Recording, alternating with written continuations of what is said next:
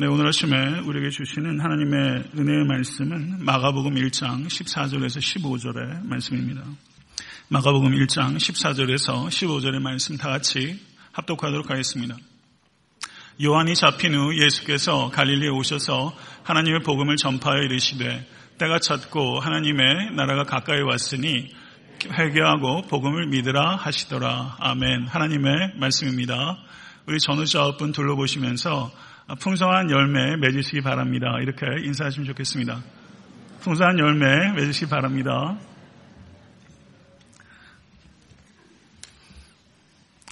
아, 오늘 설교 제목 한번 다시 한번 읽어볼까요? 복음의 흠뻑 젖은 삶. 네, 복음의 흠뻑 젖은 삶. 이런 삶 사시길 간절히 바랍니다. 오늘 또 이렇게 비가 오네요. 그래서 복음의 흠뻑 젖은 삶. 어, 날씨하고 굉장히 맞는 제목이 아닌가 싶습니다. 예. 설교는 제가 하지만 은혜는 성령님께서 주시는 줄 믿습니다. 성령님께서 저를 사용하셔서 어, 진리의 정수인 복음에 대해서 명확하고 그리고 감동적으로 성도님들 참 영혼 가운데 말씀해 주시길 간절히 기대하는 마음으로 설교하겠습니다. 우리가 살고 있는 시대는 너무나 많은 거짓된 복음과 불완전한 복음과 모호한 복음이 범람하고 있는 시대라고 할 수 있습니다. 교회 역사상 많은 이단 사설들이 있었지만 우리가 살고 있는 지금 이곳만큼 참다운 복음이 절실하게 필요한 때는 매우 드물었다라고 생각합니다.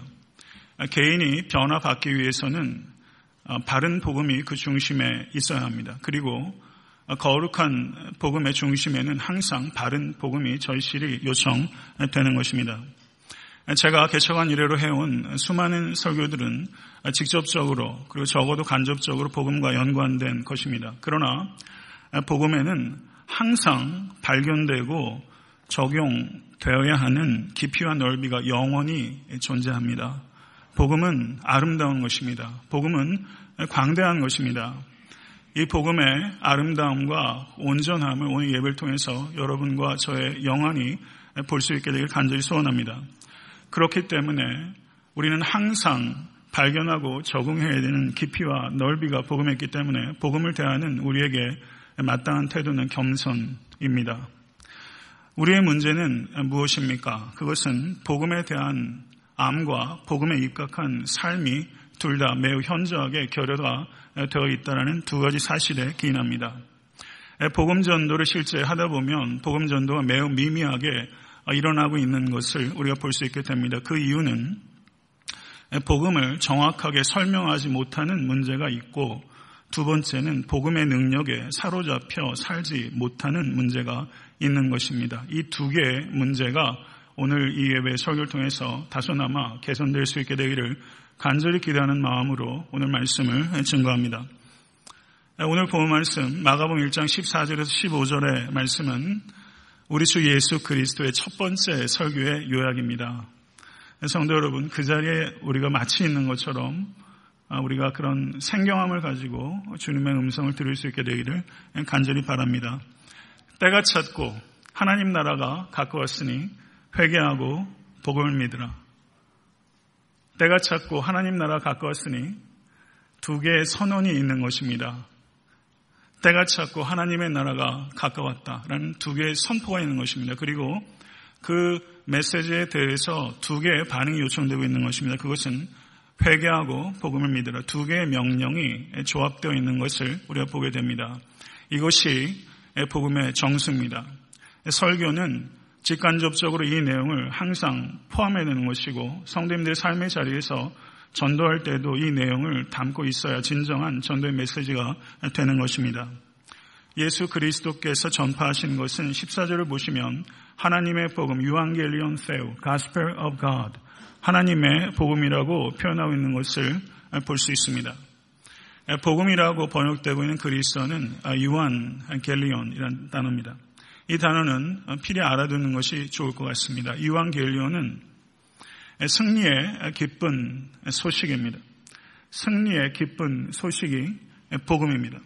이 승리는 우리 주 예수 그리스도께서 십자가에 달리심으로 확정되는 것이고 우리 주 예수 그리스도께서 이 땅에 재림하심으로 말미암아 이 승리는 완성되는 승리입니다.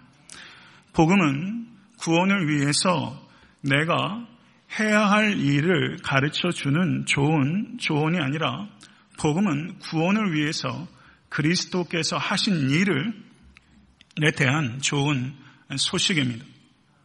성도 여러분, 인간은 자신이 행했거나 행할 수 있는 여한 행위 때문에 구원받는 것이 아니라 우리 주 예수 그리스도의 대속의 행위 때문에 값없이 은혜로 구원받게 되는 것입니다. 만약에 구원을 얻기 위해서 인간의 여한 행위가 보충이 되어야 된다라고 주장하는 사람이 있다면 그것은 그리스도의 십자가를 헛되게 만드는 거짓 이단 사설에 불과한 것입니다.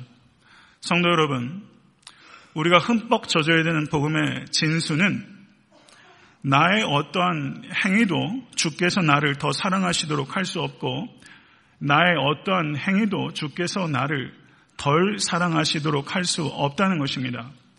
주께서 이 자리에 계신 성도님들 한 분한 한 분을 사랑하시는 것은 성도님들의 행위 때문이 아니라 그리스도의 행위 때문입니다. 나의 정체성과 나의 ultimate safety, 나의 진정한 안전함은 내 행위에 기반하는 것이 아니라 우리 주 예수 그리스도의 갈보리 십자가 위에 있는 것입니다. 그리스도의 행위 안에서 우리는 새로운 정체성을 얻게 된 것이고 영원토록 안전합니다. 성도 여러분, 이것을 믿으실 수 있게 되기를 간절히 축원합니다. 이것에 흠뻑 젖을 때 우리는 하나님의 용납 안으로 들어가는 것입니다. 성도 여러분, 하나님의 용납은 아름다운 것입니다. 그것은 온전한 것입니다. 하나님께서 이 자리에 있는 한 사람 한 사람을 볼 때 하나님께서는 예수 그리스도를 통해서 나를 보십니다.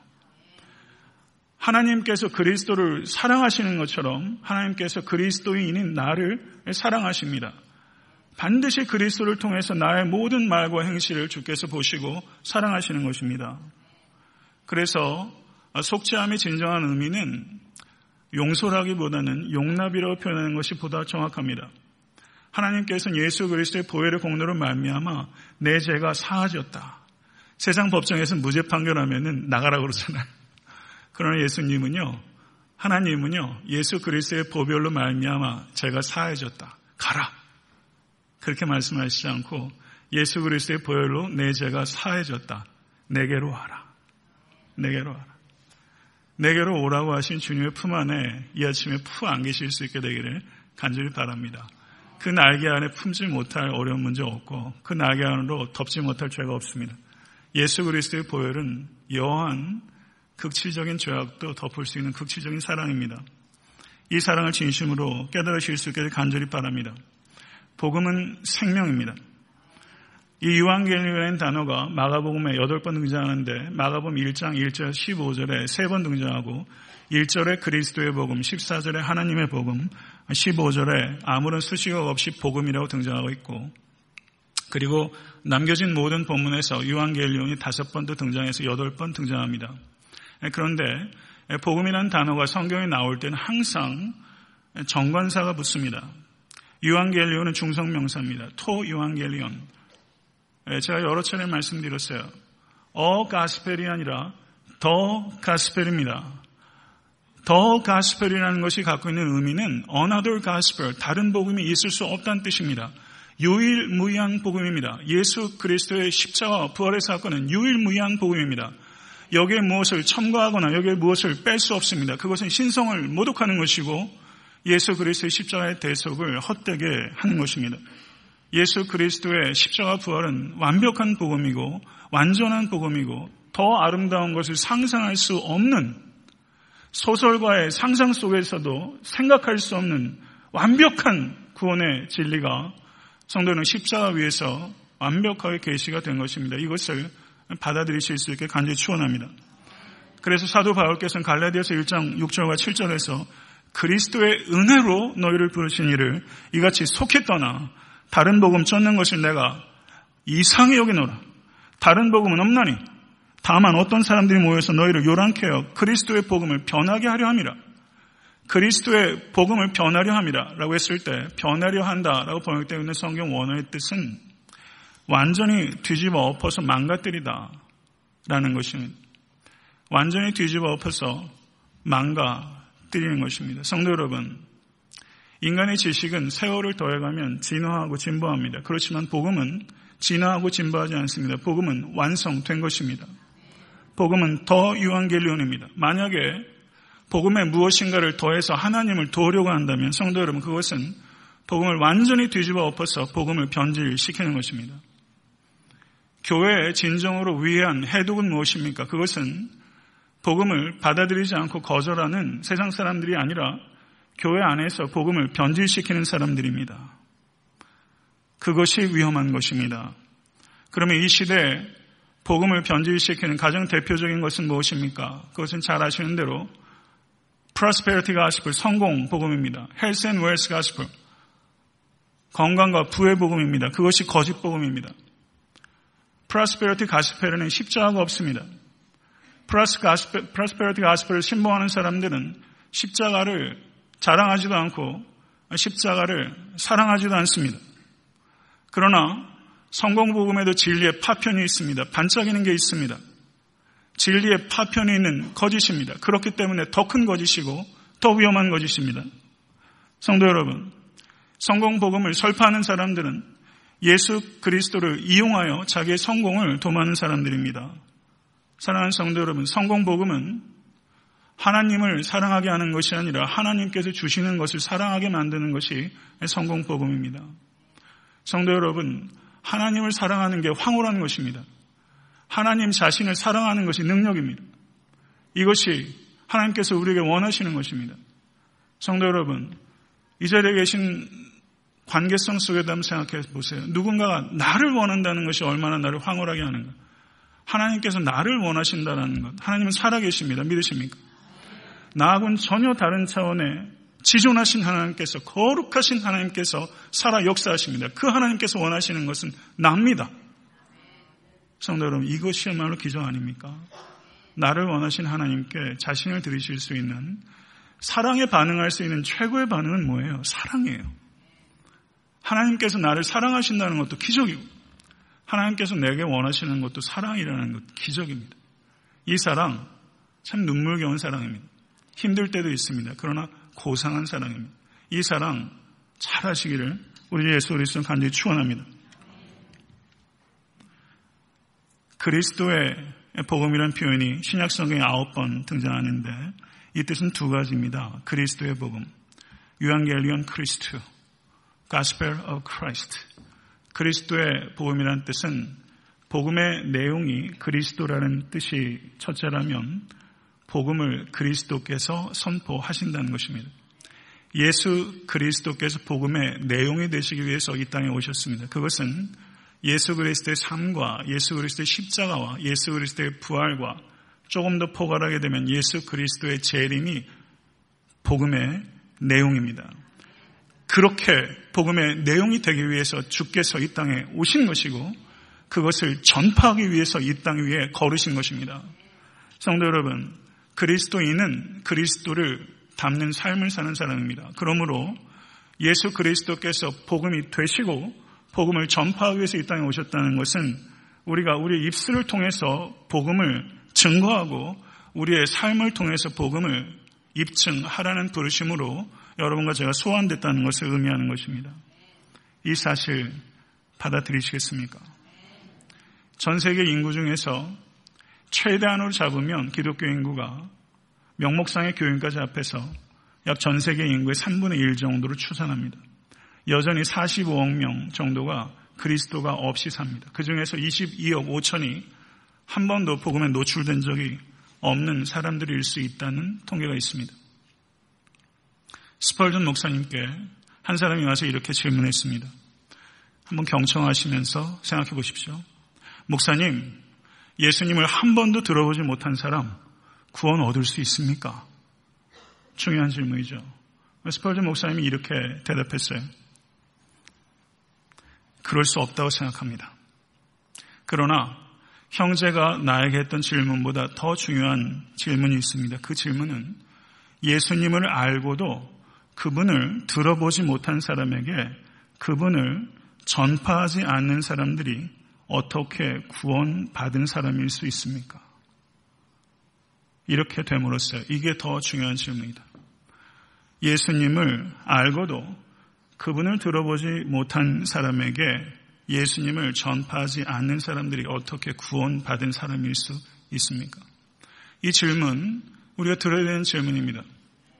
성도 여러분, 만약에 예수님을 내가 주와 그리스도로 알고 있고 영접했는데 불구하고 예수를 생명의 유일한 길이라고 예수를 들어보지 못한 이들에게 간절함을 가지고 증거하지 않는다면 우리의 구원 자체가 과연 진실인지 아니면 착각인지에 대해서 우린 진지하게 검토해야 된다는 것입니다.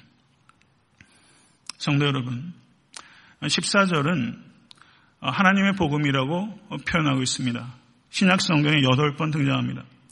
하나님의 복음이란 이 프레이즈가 갖고 있는 의미는 복음은 인간이 만들어낸 것이 아니라 인간이 창난한 것이 아니라 인간이 인벤트한 것이 아니라 하나님께서 우리에게 계시로 우리에게 주셨다는 것을 의미하는 것입니다.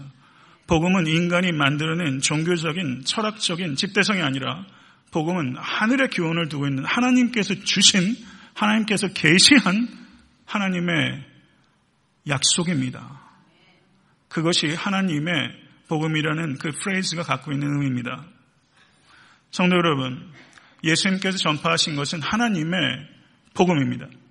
거기에서 전파하다라고 번역되어 있는 성경어는 캐루소라는 단어입니다. 영어 번역은 어떻게 번역되어 있는지 잘 모르겠는데요. 전파했다. 이 단어가 어디에 사용되냐면 로마 제국이 그 광대한 제국에서 가령 황제가 자식을 낳았거나 누군가 후계자 결정이 됐을 때 그러면 각 다스리는 속국과 속주로 말을 타고 전령이 가서 근사하게 포고령을 쫙 피고서 내 후계자는 누구라는 것을 공표하느라 그게 케루소예요. 케루소.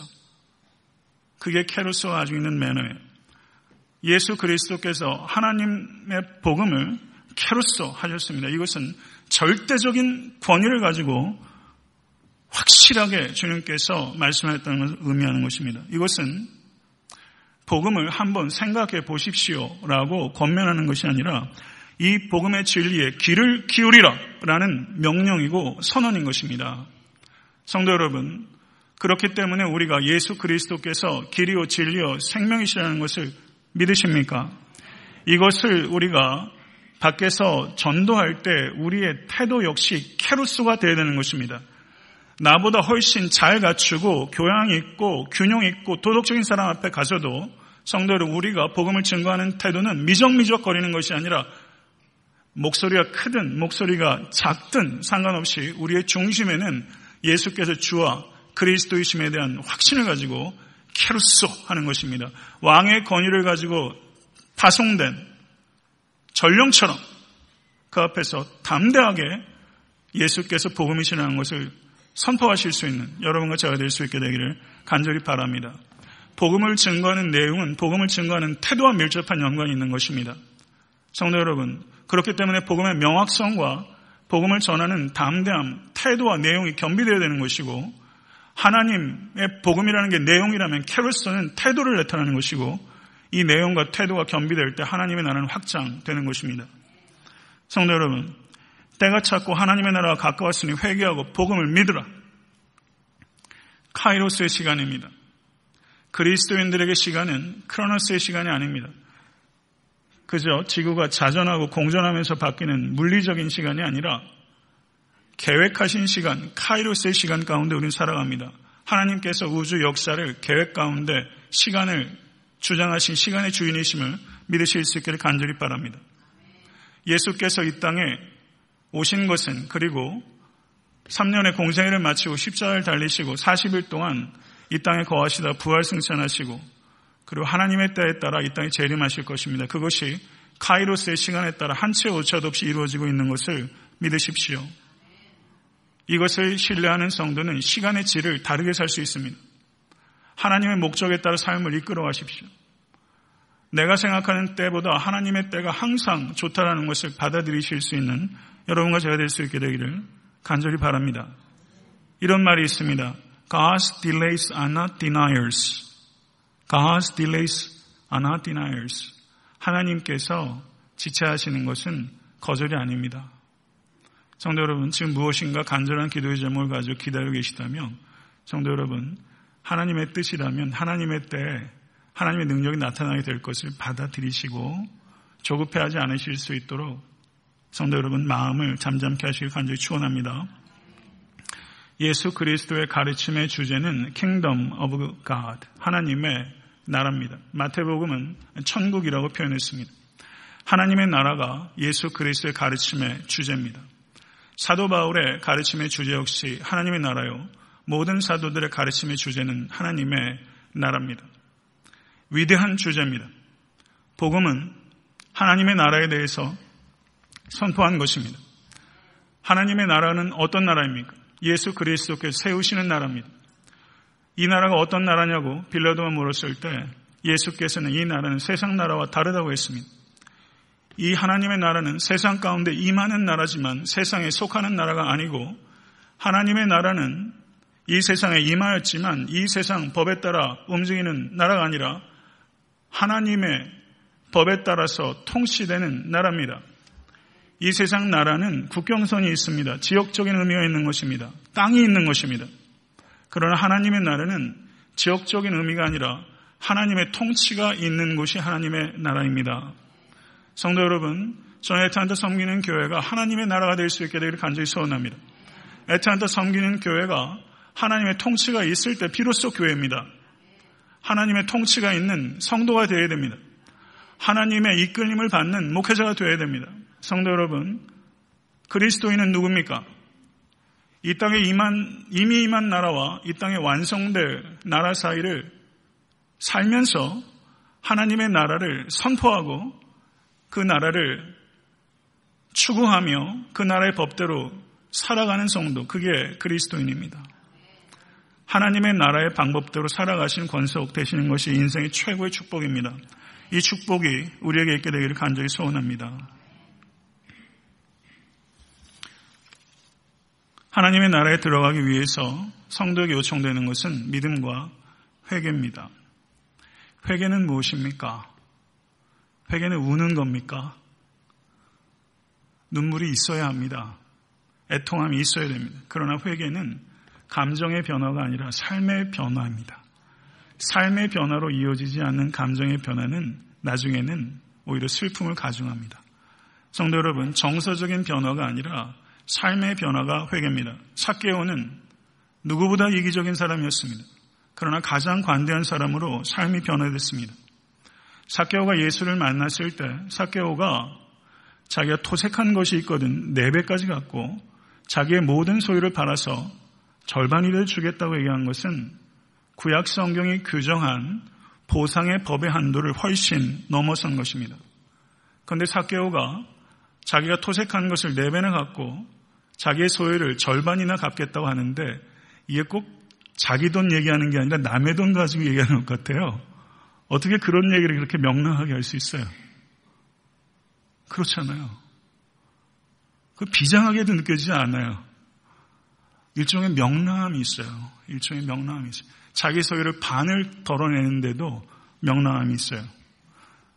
이 사케오는요, 그리스도의 관대함을 경험했어요. 관대함이 속에서 들끓는 겁니다. 그가 그렇게 하겠다고 하는 것은 그래야 했기 때문이 아니라 그러고 싶었기 때문이에요. 이게 신앙의 비밀이에요. 그래야 하기 때문에 하는 게 바리새인의 율법입니다. 그거 벅차고 힘들어요. 오래 못 가요. 그런데 그리스도와 사랑에 빠지면요. 그래야 하기 때문이 아니라 그러고 싶기 때문에 하는 거예요. 300 데나리온의 향이 옥합을 깨뜨린 여인이 그거 하면서 아까운 생각했겠어요? 아마 500데나리온 있었으면 그거 깼을 겁니다. 아마. 사치하고 낭비한다는 생각을 사랑하는 관계 속에서 할 수가 없는 것입니다. 성도 여러분, 사케오가 나무 위에 있었어요.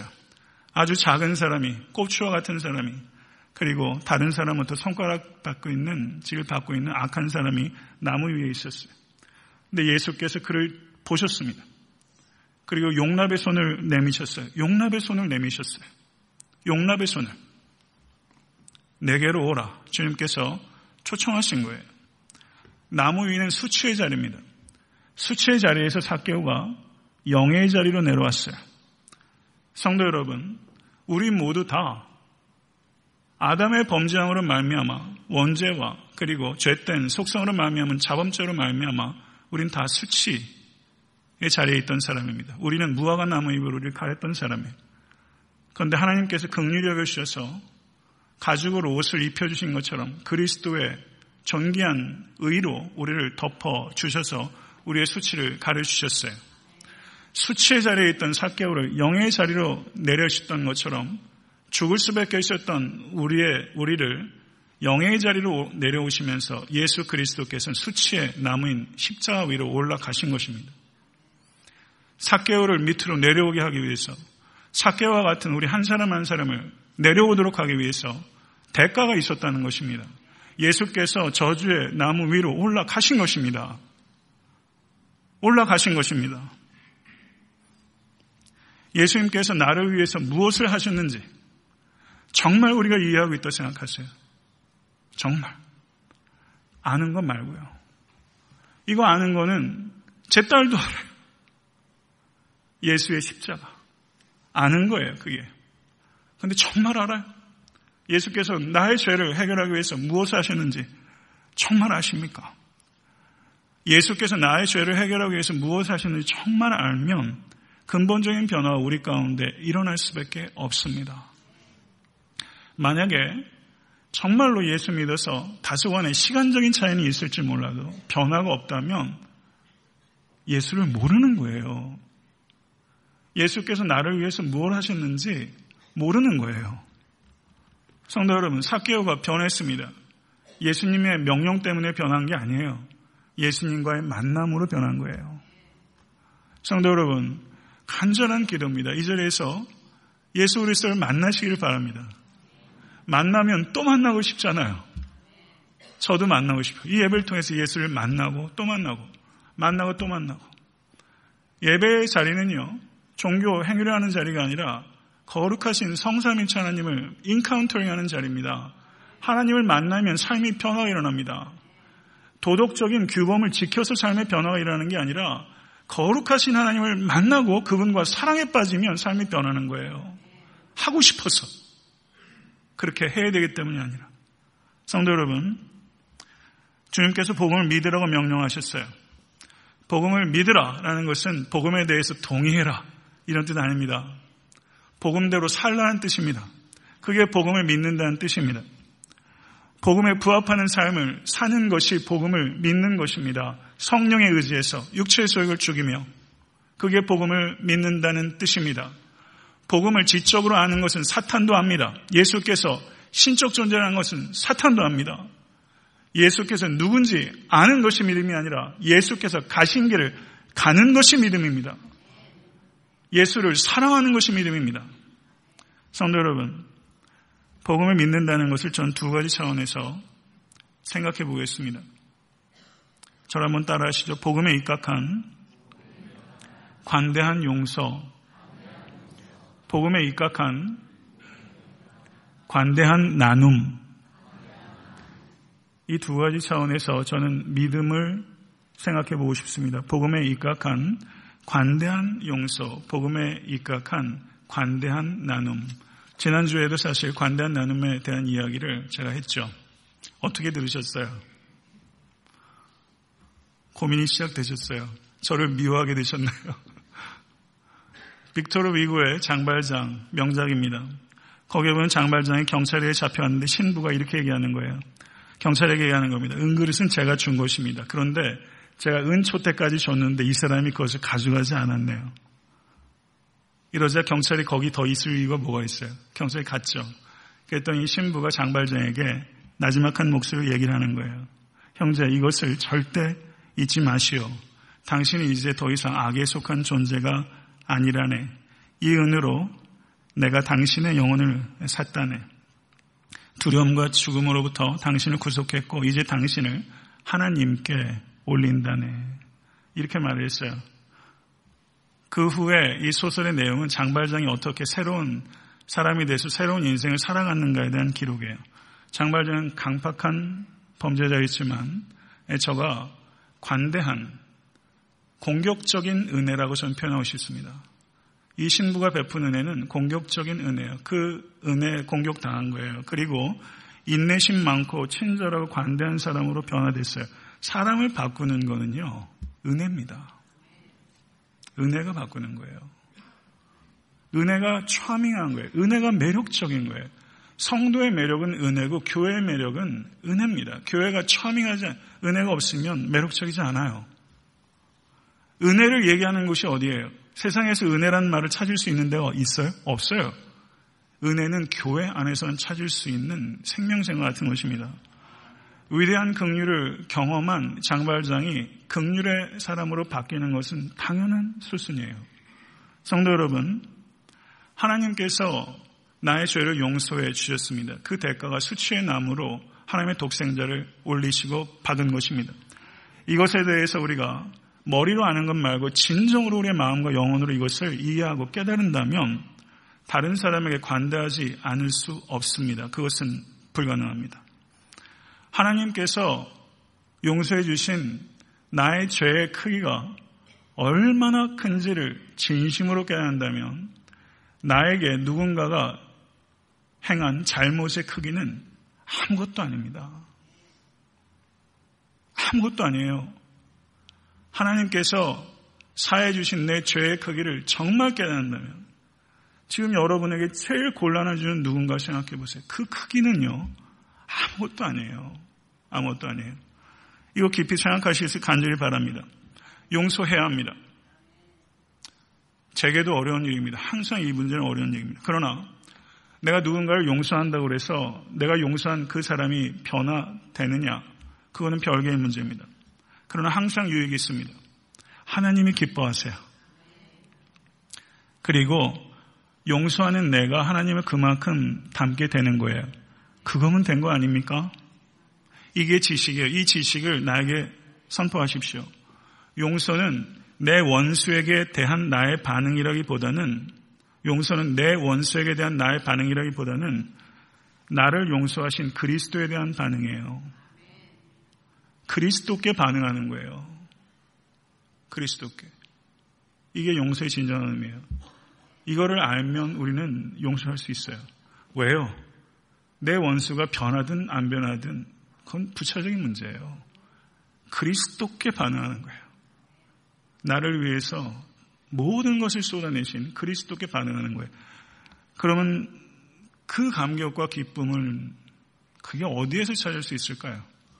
신앙의 그 역설적인 극치적인 기쁨이죠. 저는 그렇게 못합니다. 그러나 그렇게 하고 싶습니다. 성도 여러분, 복음에 대한 믿음의 두 번째 증거는 관대한 나눔입니다. 지난주에 이 내용들을 제가 여러 가지로 말씀을 드렸어요. 선한 목자이신 주님께서 잃어버린 양 같은 나를 구원하시기 위해서 생명을 버리셨습니다.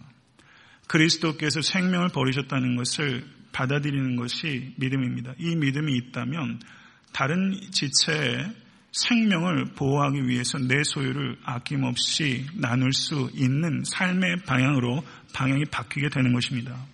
성도 여러분, 많은 돈을 버는 것에 대해서 죄책감 가질 필요 전혀 없어요. 성도 여러분, 물질적인 축복 즐거워하세요. 죄의식 느낄 필요 없어요. 주의 깊게 즐기세요. 사치하지 마시고 주의 깊게 즐기세요. 그리스도인의 삶은 금욕주의가 아닙니다. 그건 비성경적이에요. 사도 바울께서 하신 말씀이 뭐예요? 성도는 비천에 처할 줄도 알고 풍부에 처할 줄도 알아야 돼요. 살다 보면 비천에 처할 때도 있고 풍부에 처할 줄도 알아요. 그런데 비천에 나는 비천은 못 견디는 사람도 있고 풍부에 변질되는 사람도 많아요.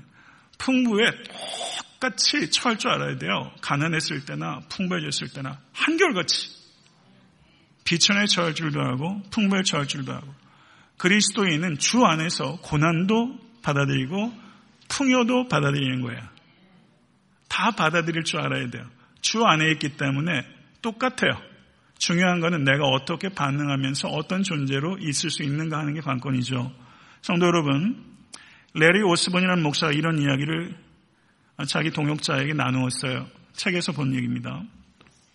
하나님께서 나를 아브라함 같이 대하실 때는 곧 나를 번영으로 축복하실 때는 나는 그분께 감사하고 그것을 즐거워하고 후히 나눌 것입니다. 그런데 하나님께서 나를 욥과 같이 대하실 때는 나는 그분께 감사하고 그분을 신뢰하고 그분과의 관계를 즐거워할 것입니다. 하나님의 은혜로 나는 비천에 처할 줄도 알고 풍부에 처할 줄도 압니다. 그러므로 내게 능력 주신 자 안에서 내가 모든 것을 할 수 있습니다. 이게 빌립보서 4장 8절 13절의 내용이고 이게 이제 레리 오스본 목사님이 묵상한 거예요. 성도 여러분, 지금 하나님께서 여러분을 아브라함으로 대하고 계세요. 요구를 대하고 계세요. 목사는요, 성도님들을 하나님께서 다 아브라함으로만 대했으면 좋겠어요. 근데 삶의 리얼리티는 내 개인의 삶에도 하나님께서 나를 아브라함처럼 대할 때도 있고 욥처럼 대할 때도 있잖아요. 욥처럼 대할 때도 경륜이 있는 것이고 우리가 어려울 때도 하나님을 향한 도리가 있고요. 모든 게 순적할 때도 하나님을 향한 도리가 있는 것입니다. 그 도리 지키실 수 있게 간절히 바랍니다. 돈은 사실 좋은 거잖아요. 그죠? 돈을 잘 쓰시기 바랍니다. 돈을 사랑하지 마시고 하나님을 사랑하시고 가난한 자를 사랑하십시오. 돈은 사랑의 대상이 아니라 사용해야 되는 대상입니다. 돈이 우리를 지키는 게 아니라 하나님이 우리를 지키고 돈이 우리에게 즐거움을 가져다 주는 것이 아니라 하나님이 우리에게 즐거움을 가져다 주십니다. 할렐루야. 믿으세요? 어떻게 그걸 아셨어요? 돈이 우리에게 안정을 주고 즐거움을 주는 게 아니라 하나님이 우리에게 안정을 주고 즐거움을 줘요. 이걸 정말 믿으면 돈을 내려놓는 게 그렇게 어렵지 않아요. 하나님께서 나에게 진정한 safety와 진정한 joy를 주신다는 것을 진심으로 받아들이면 돈을 현명하게 기쁘게 즐겁게 나눌 수 있어요. 쉰들러 리스트란 영화 좋은 영화입니다. 거기에 OST도 굉장히 음악이 좋아요. 예, 거기에 보게 되면 쉰들러 리스트가 리암 니슨이라는 사람이 큰 사람이 연기를 쉰들러 했는데 이 사람이 이렇게 대사를 해요. 나는 이 시계가 필요하지 않았어. 왜 이 시계를 팔지 않았을까? 이 시계를 팔았으면 두 명의 유대인을 더 구할 수 있었을 텐데. 이거를 하면서 한탄하는 거예요. 성도 여러분, 우리에게도 시계가 있어요. 우리가 이 세상에서도 천국에 가면 구제 못합니다. 구제할 사람 없어요. 구제는 이 땅에서만 할 수 있어요. 그런데 우리가 풀어야 되는 시기가 있다고 봅니다. 그런데 그리스도인의 나눔은 강요하는 게 아니에요. 그리스도인의 나눔은 철저하게 자유로운 반응이에요. 사랑에 대한 반응이지 율법에 대해서 굴복하는 게 아닙니다. 성도 여러분, 하나님을 사랑하면 사랑할수록 지극히 작은 자 된 사랑이 커지게 되는 것이고 물질로부터 그만큼 자유하게 되는 것이고 성욕보다 강한 유혹이 물욕입니다. 그 물욕을 이기는 신앙은 예수 그리스도의 부활의 능력입니다. 부활의 능력을 믿을 때 물질에부터 자유할 수 있게 되는 것이고 관대한 삶을 살 수 있습니다. 그럼 관대함의 기준은 무엇인가? 지난주 요한에슬레 이야기를 해가지고 부담을 아마 엄청 가졌을 텐데 관대함의 기준은 성경에 정하지 않아요. 예수님께서도 말씀하실 때 부자 청년 간호는 모든 것을 다 팔아라고 얘기를 했어요. 그런데 사케오는 반을 가난한 자에게 주겠다고 그랬고 누가 보면 11장에는 11조를 드리는 것이 마땅하다고 얘기를 했어요. 그러니까 양에 대해서도 예수님께서 다르게 이야기를 했어요. 관대함의 나눔의 기준은 하나님과의 관계 안에서 자유롭게 선택하는 것입니다. 그러나 성도 여러분, 우리가 하나님 앞에 서게 됐을 때 하나님께서 우리에게 하실 질문은 아마 이걸 거예요. 너의 풍요함으로 무엇을 하였느냐? 너의 풍요함으로 무엇을 하였느냐? 성도 여러분, 저는 성도님들께 하나님께서 물질의 복도 주시기를 기도합니다. 물질의 복도 주시길 바래요. 물질의 노예가 되지 않고 그리스도의 노예가 될 수 있다는 전제가 있다면 물질의 복이 성도님들께 주어질 수 있기를 바랍니다. 그러나 물질의 복을 주시는 것은 생활 수준을 높이라는 것이 아니라 나눔의 수준을 높이라는 소명으로의 부르심이에요. 성도 여러분, 나눔의 수준이 높여지는 그런 물질의 복이 여러분을 임할 수 있게 되기를 기도하겠습니다. 말씀을 맺습니다. 오늘 이 아침에 복음의 감격이 성도님들의 영혼 가운데 회복이 되고 복음의 능력이 비에 젖는 것처럼 성도님의 삶 구석구석에 복음의 능력이 스며 들어가야 삽니다. 복음의 능력이 스며 들어가야 내가 살고 가정도 살고 교회도 살고 이 땅도 살아요. 다른 길 없습니다. 복음의 감격이 회복되고 복음의 능력이 성도님들의 모든 영역에 스며 들어갈 수 있기를 간절히 기도하고 결단하실 수 있는 여러분과 제가 될 수 있게 되기를 나사 예수 그리스도 이름으로 간절히 축원합니다. 기도하겠습니다.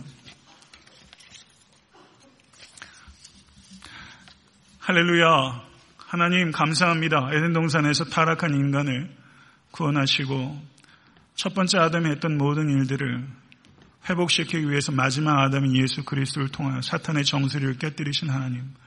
우리에게 승리가 주어졌으며 이 승리는 완성될 것이고 이 승리를 전파하도록 우리를 복음의 증인으로 불러주시니 참으로 감사합니다. 하나님, 그 복음으로 말미암아 우리가 성령으로 구원을 얻게 되었는데 아버지 하나님 아직까지 복음의 삶의 중심으로 삼지 못하고 아버지 하나님 세상 것들을 쫓아다니며 아버지 하나님 부끄럽게 살 때도 많이 있었던 것을 고백합니다. 하나님 이 아침에 복음의 즐거움이 우리 사랑하는 모든 건속들 영혼에 회복될 수 있도록 인도해 주시며 복음의 능력이 삶의 모든 부분에 특별히 권고한 영역 가운데 아버지 하나님 능력으로 나타날 수 있도록 인도해 주실 간절히 소원합니다. 우리 모두가 복음의 아버지 하나님 증인으로 입술로 증거할 수 있도록 인도해 주시며 삶으로 복음이 무엇인지를 그 완전하고 아름다운 복음을 증거할 수 있는 성도 될 수 있도록 인도해 주시옵소서 아버지 하나님 그래야 하기 때문이 아니라 그러고 싶어서 할 수 있기를 원합니다. 아버지 여한 헌신도 하나님 명랑함으로 할 수 있는 우리 모두가 될 수 있도록 하나님 도와주시기 원합니다. 관대하게 용서하고 오늘 이 아침에 누군가 나를 괴롭히고 내 신경 건드리는 사람이 있다면 하나님 항상 그런 사람이 있습니다. 우리가 다른 사람 신경 건드리지 않는지 되돌아보게 하시고 용서할 수 있도록 관대함을 나타낼 수 있도록 주인도 해 주시고 존귀하신 주님 우리 사랑하는 성도님들에게도 물질의 복을 허락해 주십시오. 너무 공고하여 고통 가운데 있는 성도들 기억하여 주시옵소서 교회가 책임질 수 있는 교회가 될 수 있도록 주인도 해 주시고 아버지 하나님 생활을 이어갈 수 없는 지체들에게 무제한적인 책임을 감당하는 이상적인 공동체 세워가기 위해서 실험하겠습니다. 관대한 나눔이 있을 수 있도록 성실하게 일하고 그리고 하나님 앞에서 진심으로 안식할 수 있는 교회와 성도가 될 수 있도록 인도해 주시옵소서. 하나님, 하나님은 시간의 주인이시며 내 물질의 주인이시고 내 삶의 주인이시고 온 역사와 우주의 주인이십니다. 하나님을 찬양하며 하나님을 영원토록 알아갈 것이며 하나님 영원토록 사랑할 것입니다. 그 힘으로 이제 세상으로 나아갑니다. 하나님, 우리 앞서가시고 하나님 영광 받아주시옵소서. 예수 그리스도 이름으로 간절히 기도드려 싸움나이다. 아멘.